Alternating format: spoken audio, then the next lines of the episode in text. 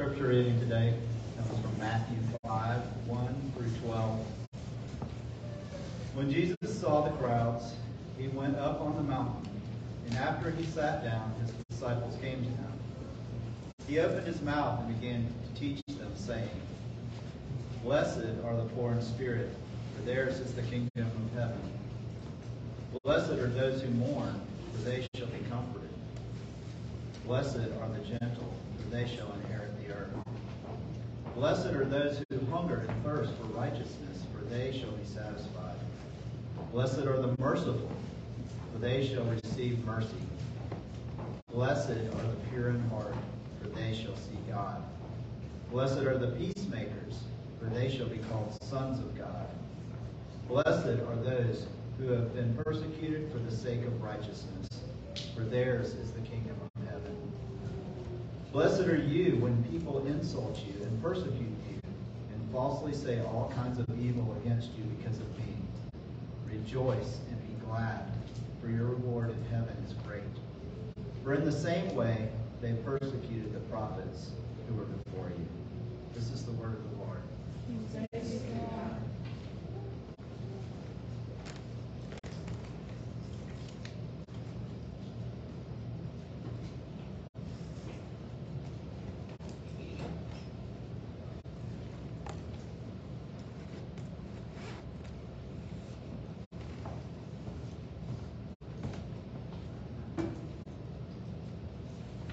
Morning.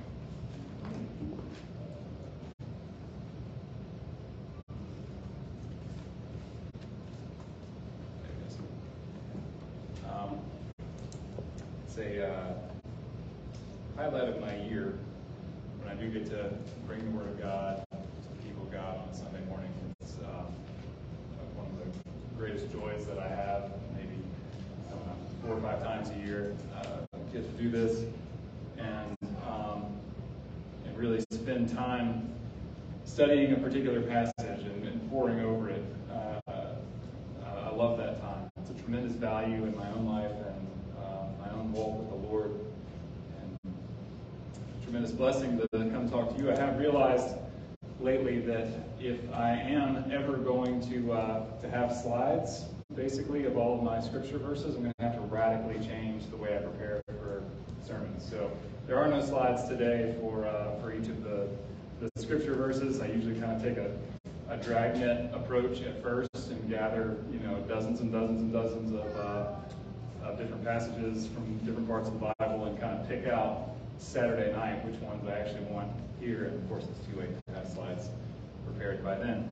But um, all that to say, glad to be here, and uh, please follow along in your in your own copies of God's Word when we get the various um, various scriptures that we'll be talking about. Let me go ahead and open in prayer real quick. Lord, thank you uh, for your Word. The Word says itself that grass withers and the flowers fade, but the word of the Lord endures forever. Lord, I thank you that you've given that to us, and we have it. Pray that you would be um, in it this morning to bless it, bless our hearts as we receive your word through your Spirit. In Jesus' name.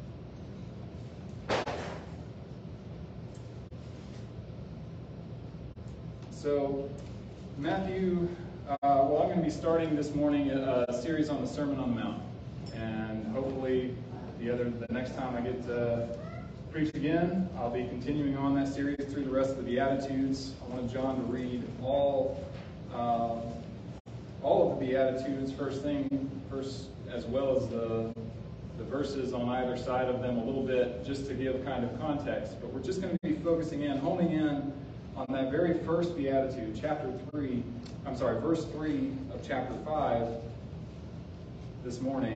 Blessed are the poor in spirit, for theirs is the kingdom of heaven. The reason I, want to do this is because I really think that the entire passage of chapters 5 through 7 depend on this one verse. This is the introduction. This is the lens, I think, through which we are meant to see chapters 5 through 7. I could be wrong about that, but I believe that it, it really does um, affect the way you view Scripture, and it affects the way you view Christ. It affects the way you view your own spirituality and where you put all of your hope. So I wanted to camp out on that verse, verse 3, um, this morning. All of chapters uh, 5 through 7 are the Sermon on the Mount. It's the first of Jesus' five great discourses in the Gospel of Matthew. He has five kind of sermons. Some of them take a little bit of a different shape, but this is the very first one. And it, uh, it's three full chapters that make up a single sermon. But Matthew doesn't go right into the preaching of the word. He doesn't start his book that way. Under the inspiration of the Holy Spirit, he wants to um, to establish first that Christ is the coming King. That's the that's the foundational principle. Christ is the coming King, and His kingdom is here. It's among us. He's from the line of David. He rules on David's throne. He rules over the children of Abraham, his own brothers and sisters, as we find in the genealogy. Matthew is the one who records the coming of the Magi, these, uh, these dignitaries from foreign lands bringing tribute to the new king, coming a long way to do so. Renowned dignitaries. The infant king is then forced to flee into exile, as kings throughout history often have been, to Egypt. And in doing so, he's reliving the experience of his people. He's reliving the, the, uh, their slavery in Egypt or their time in Egypt when, um, when they were slaves before Moses delivered them. He's following that so that all that righteousness could be fulfilled. He could fulfill being his people as their king.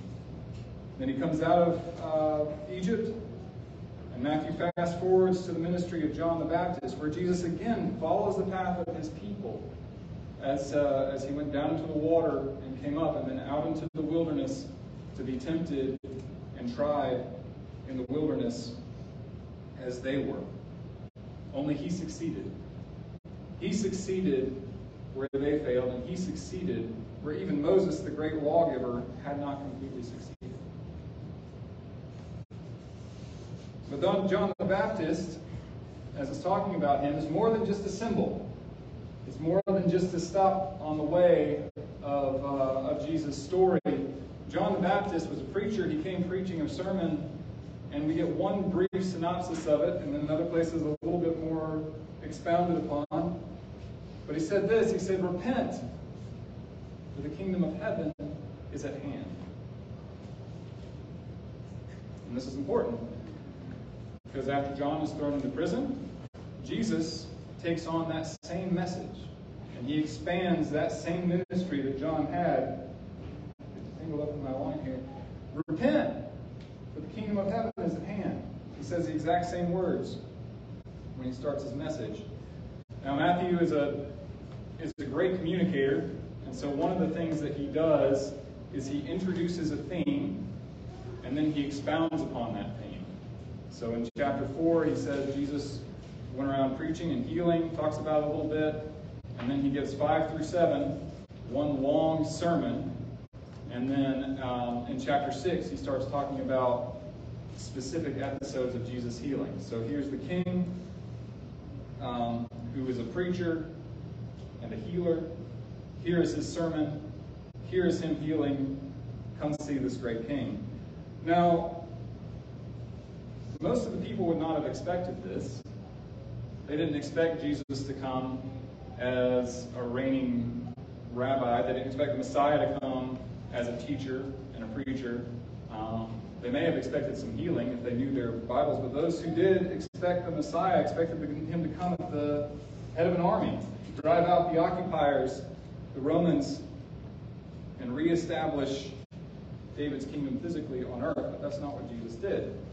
Those people were in for a shock when they saw what Jesus was all about, especially um, in chapter 5. But if they stayed to listen, um, they were in for some more shocks. Because what Jesus says is completely counterintuitive. And it runs contrary to the way everybody had been in all of their various religious groups, there are four or five main ones, but the way everybody had been interpreting the Old Testament and interpreting the law, what Jesus comes and says is contrary to that. And it's shocking. He speaks as one who has authority, as it says in the end of the, uh, of the Sermon on the Mount. But he starts off by saying, Blessed are the poor in spirit, for theirs is the kingdom of heaven. Now, the first shock is that Jesus didn't start off by telling people what to do. That was not primarily his message. That was not the, the lens through which he wanted them to see everything else. He had already called on them to repent, and that's something to do. You repent, turn from your sins, you turn toward God. And they had, his disciples had. On side note, he's preaching this specifically to his disciples. It says his disciples came to him and he taught them, but then the crowds are also around. So when seeing the crowds, he went up on the mountain. So the crowds are there, but he's specifically speaking to his disciples here, the people who had um, left their fishing nets, left their jobs to come follow him. And he had already called them, and they were already his. They had already left um, what they had to come and follow him. They were believers. They were united in Christ at that point. So he's speaking to his disciples up on the mountain. And he starts by telling them not what they should do, and not necessarily even what they should be. He starts by telling them who they are. Who they are. They are the poor in spirit. They're the they have been made aware of the approach of the heavenly kingdom. And they have come to realize their own spiritual poverty in light of that kingdom. You may say, well, you know, disciples didn't, if you know the stories, they didn't really always exemplify that, right? They weren't, they weren't always those who um, were resting and trusting in Christ's goodness alone. A lot of times they were they were defending their own prerogatives and their own uh, their own spiritual capital. But to come to Christ, you have to admit your spiritual poverty. And so they were characterized as people who were poor in spirit. They had no hope of bargaining power with God. That's what it means to be poor in spirit. They were spiritually speaking, they were bankrupt.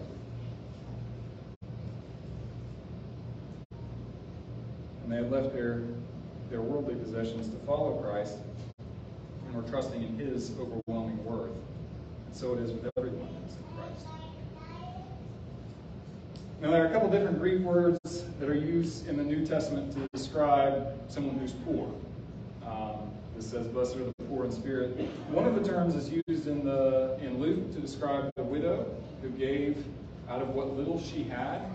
Um, she gave her she gave to the, the ministry to the work in the temple, and um, it describes someone who who has very little, someone who uh, does not have a lot. And she's called poor, but there's a different word that's used here. It's not that same word. Here, the word that's used is for people who have nothing. Nothing. Not like the widow who had very little and had a little to give, but had nothing. Perhaps a better translation would be Blessed are the destitute in spirit. It is the beggar who shrinks away. Anything that comes into his hand immediately goes back out just to provide for the means of his own survival, and so he is left with nothing, nothing to offer. He doesn't often even have clothing. Those who are pronounced poor or who are pronounced blessed in this passage are not the spiritual equivalent of the working class. They're not the spiritual equivalent of pensioners or welfare state or whatever it is. They are the possessionless. And in that particular society, they were often despised. But Jesus is not talking specifically to the physically poor here. He's not talking to about um, someone who's given up all their earthly goods to follow Christ.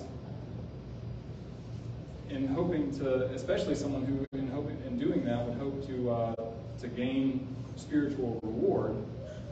What he's talking about is the spiritually poor, those who recognize their spiritual poverty.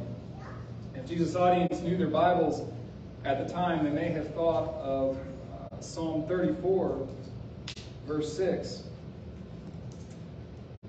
where it says, This poor man cried, and the Lord heard him and saved him out of all of his troubles.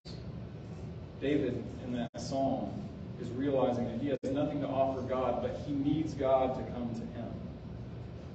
And so he's poor in spirit. Jesus' hearers may have also thought of Isaiah 61, verses 1 and 2. Jesus had actually recently quoted these verses when he was preaching in a synagogue. We can turn and look at what he uh, what he had said there in Luke 4, 18. That's where it starts.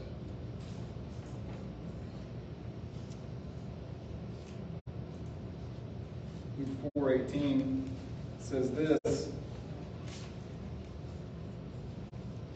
The Spirit of the Lord is upon me, because he anointed me to preach the gospel to the poor.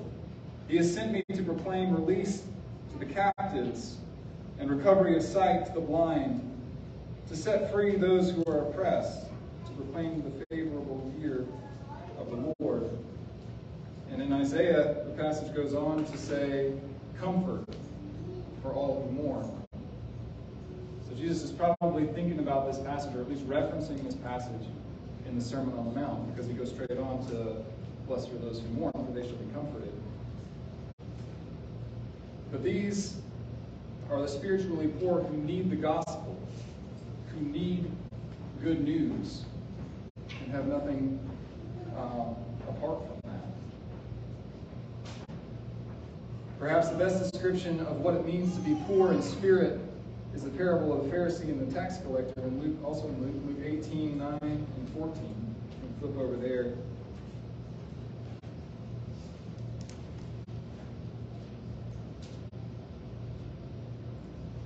I'm sorry, 9 through 14. Luke 18 says this And he also told this parable to some people who trusted in themselves that they were righteous and viewed others with contempt. Two men went in, up into the temple to pray, one a Pharisee, the other a tax collector.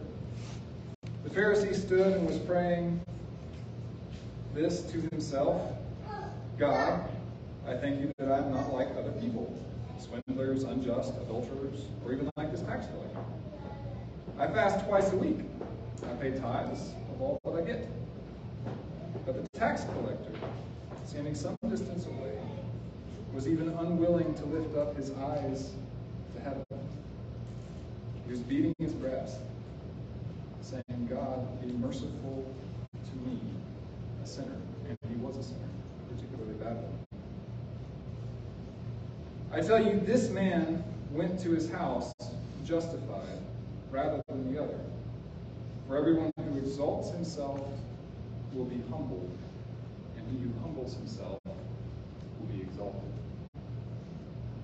That's what it means to be poor in spirit. That Pharisee realized that he had no bargaining power with God. He was coming in and he had nothing to offer. That was it. All he had was a hope in God's grace to him. Transform him. And it's amazing. Um, I wanted to go down through these, but I won't for the sake of time. How many characters in the Bible are described as coming to this place?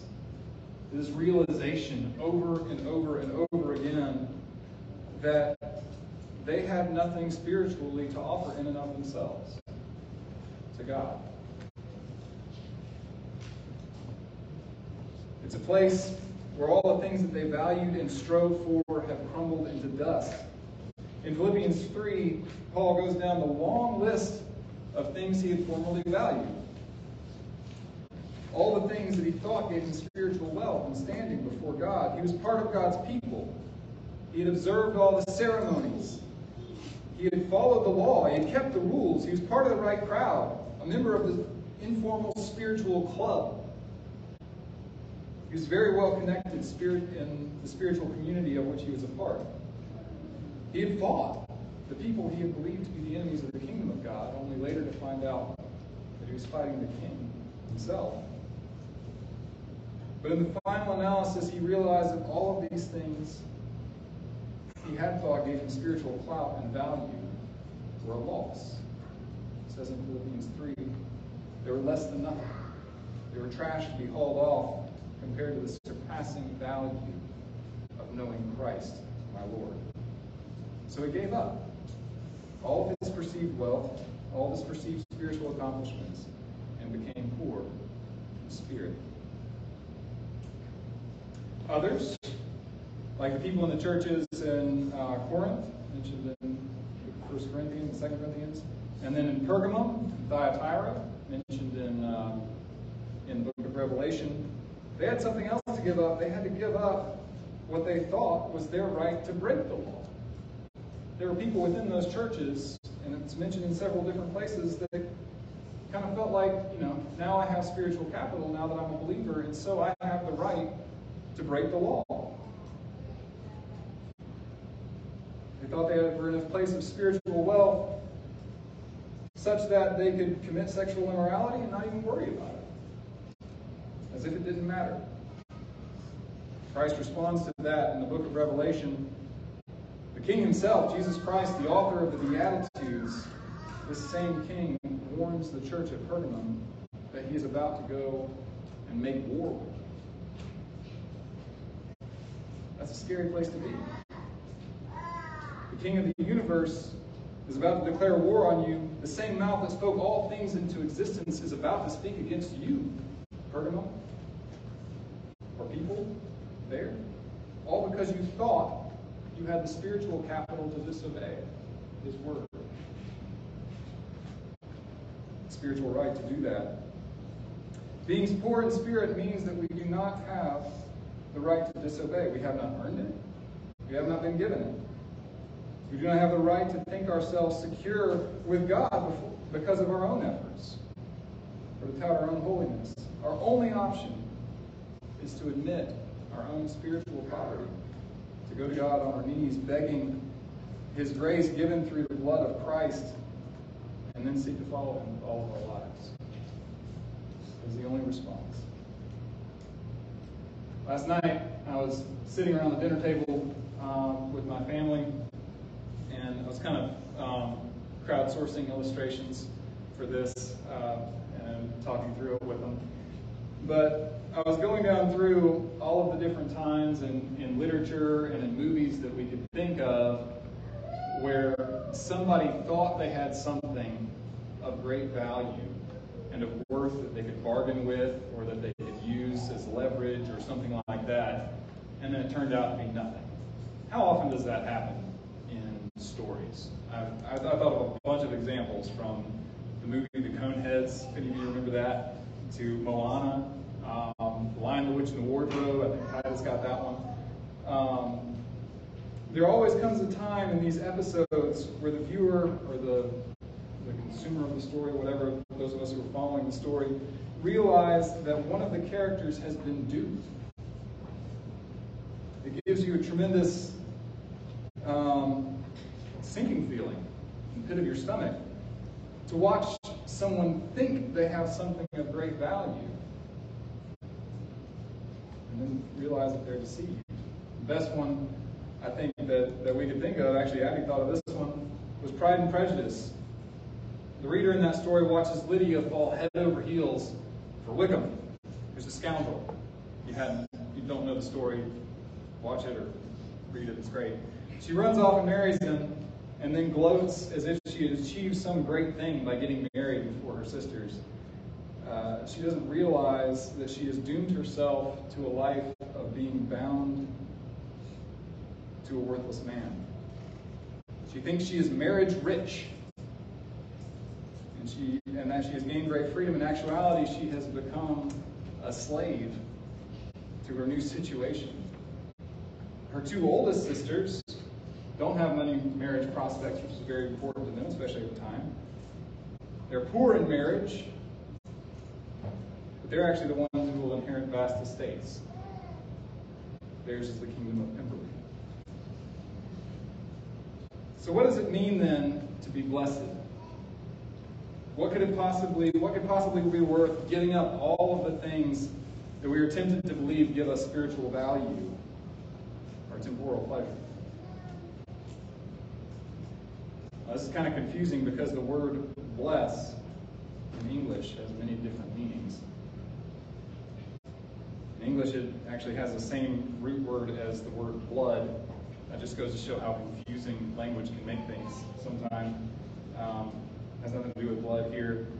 In Hebrew, it's not much better. I honestly admit that I, I don't really understand the Old Testament um, concept of blessing. How could Esau steal a blessing, or how did Isaac steal a blessing from Esau that was meant for Esau from Jacob? It's something that can be stolen, and what is it? I, I honestly don't know. It does get a little bit clearer, though, in the New Testament um, with uh, with Jesus, because the uh, the Greek words are a little more straightforward. Um, one of them simply uh, is the same root word that we have for eulogize, but it just means to speak well of, and it's almost like a type of praise. Um, we bless God in the sense that we speak well of Him, and He, when He sees us in Christ, blesses us. He speaks well of us as we're in Christ. The other word is a word that's used here. It's makarios. It simply means happiness. Happy are the poor in spirit. Now, it's not so much a feeling of glee or pleasure, but it is being in a happy situation. Now, how on earth could that be? How can someone be happy um, about mourning and poverty and meekness and persecution, as all of these Beatitudes start out with? And was Jesus blessed when he was in the Garden of Gethsemane? Or was Paul happy when he was surviving his stonings and shipwrecks and beatings and all the rest? In a sense, I think the answer has to do with time. If Jesus had stayed in the garden, or if he had stayed on the cross, or if he had stayed in the ground, in the grave, then there would really be no sense in which we could call him blessed. And for us, if we were, if we had a des- as our destiny a, um, an eternity of mourning and the persecution to look forward to, then there's not really much of a sense in which we can be called blessed. Blessed. But that is not the case. Hebrews 12, 2 says that Jesus endured the cross for the joy that was set before him, looking on to something in the future. In this passage, it says that those who mourn are blessed because they will be comforted. Maybe not right now, but they will be. We should never expect happiness or blessings to be complete until Christ establishes his kingdom in its fullness in the new heavens and the new earth. But, and here's the, the irony of it, because we have that fullness of happiness to look forward to, we can experience blessings here. And Christ himself certainly did. If this life is not ultimate, if it is a path and a trajectory, and we are free to suffer the loss of everything we hold dear material possessions, spiritual clout, the passing pleasures of sin, and still find joy and peace in these moments. Turn to Mark 10, 29 through 31. I think it explains this better. Mark 10, 29 31.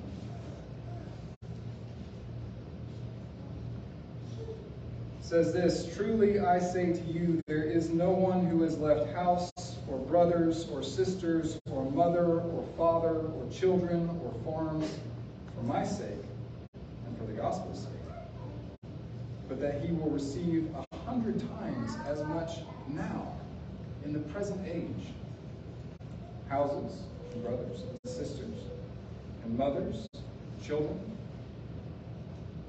farms, along with persecutions, and in the age to come, eternal life. But many who are first will be last, and the last will be first. There is great gain and blessings in this life and in the age to come, eternal life. One of those great happinesses, and there's a lot of them, I don't have time to list all of them, but one of the great happinesses, particularly in Mark 10, is the fellowship of the body of Christ. If I give up my spiritual wealth, if I lay aside my prerogatives and my pride, I gain you. You beautiful people. The people of God as my brothers and sisters and mother and father in this, in this age, in this life, and in the age to come. Who knows? So I think of my brothers at New Mercies. They've given up substance abuse and drunkenness. That abuse of substance and that, that drunkenness, it held so much promise at one time. So much promise of wealth, wealth of experience, wealth of feeling.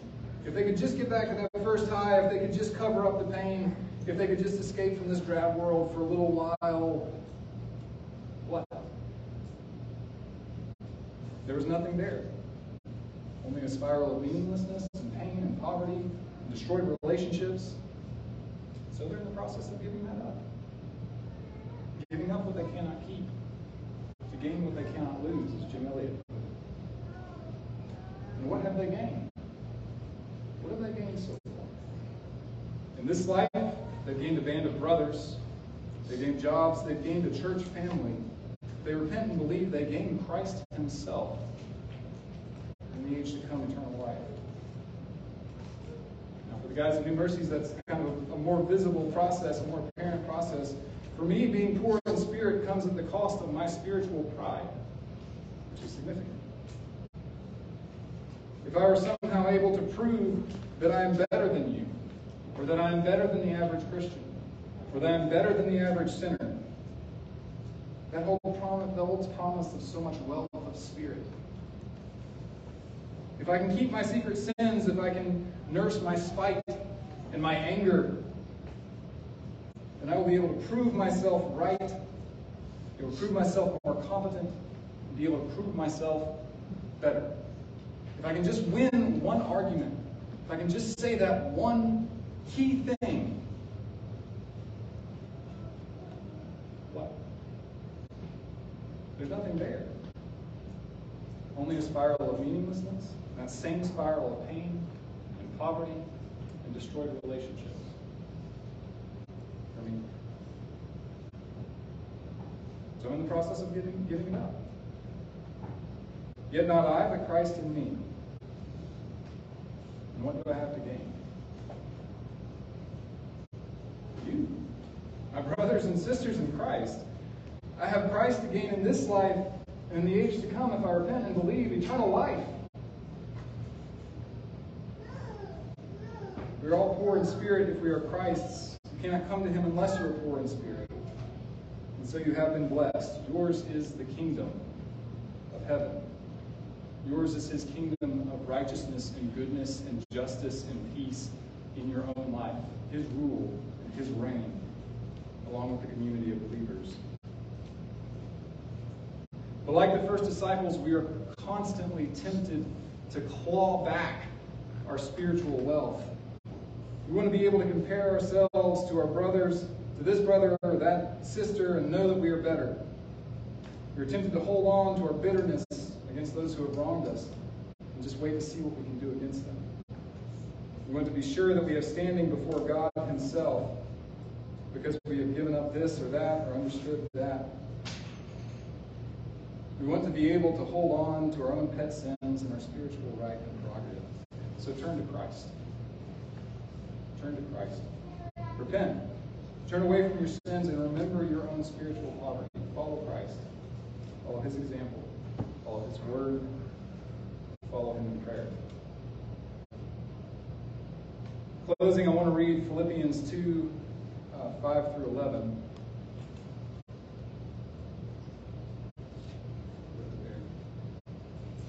It's probably one of my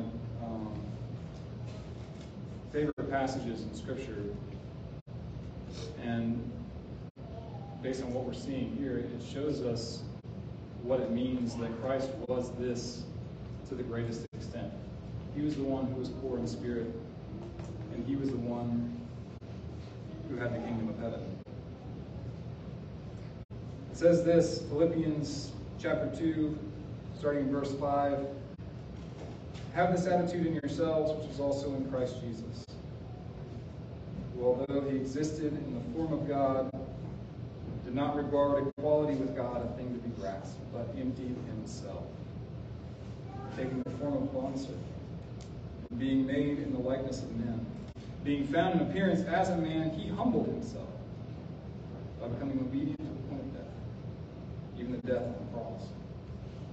For this reason, also, highly exalted. Blessed bestowed on him the name which is above every name, so that at the name of Jesus every knee will bow of those who are in heaven and on earth and under the earth, that every tongue will confess Jesus Christ is Lord to the glory of God the Father. Christ was poor in spirit, and Christ is forever blessed, and we in him also blessed. So this is part of the service where we would ordinarily turn to the sacrament, the breaking of bread, partake of Christ's body and blood and bread and wine. We don't have that opportunity this morning. It makes me a little bit sad. But as Tim comes up to pray, um, closing us out, turn your minds and hearts to the one who is represented in that bread. Look forward to next week. We'll once again be able to actually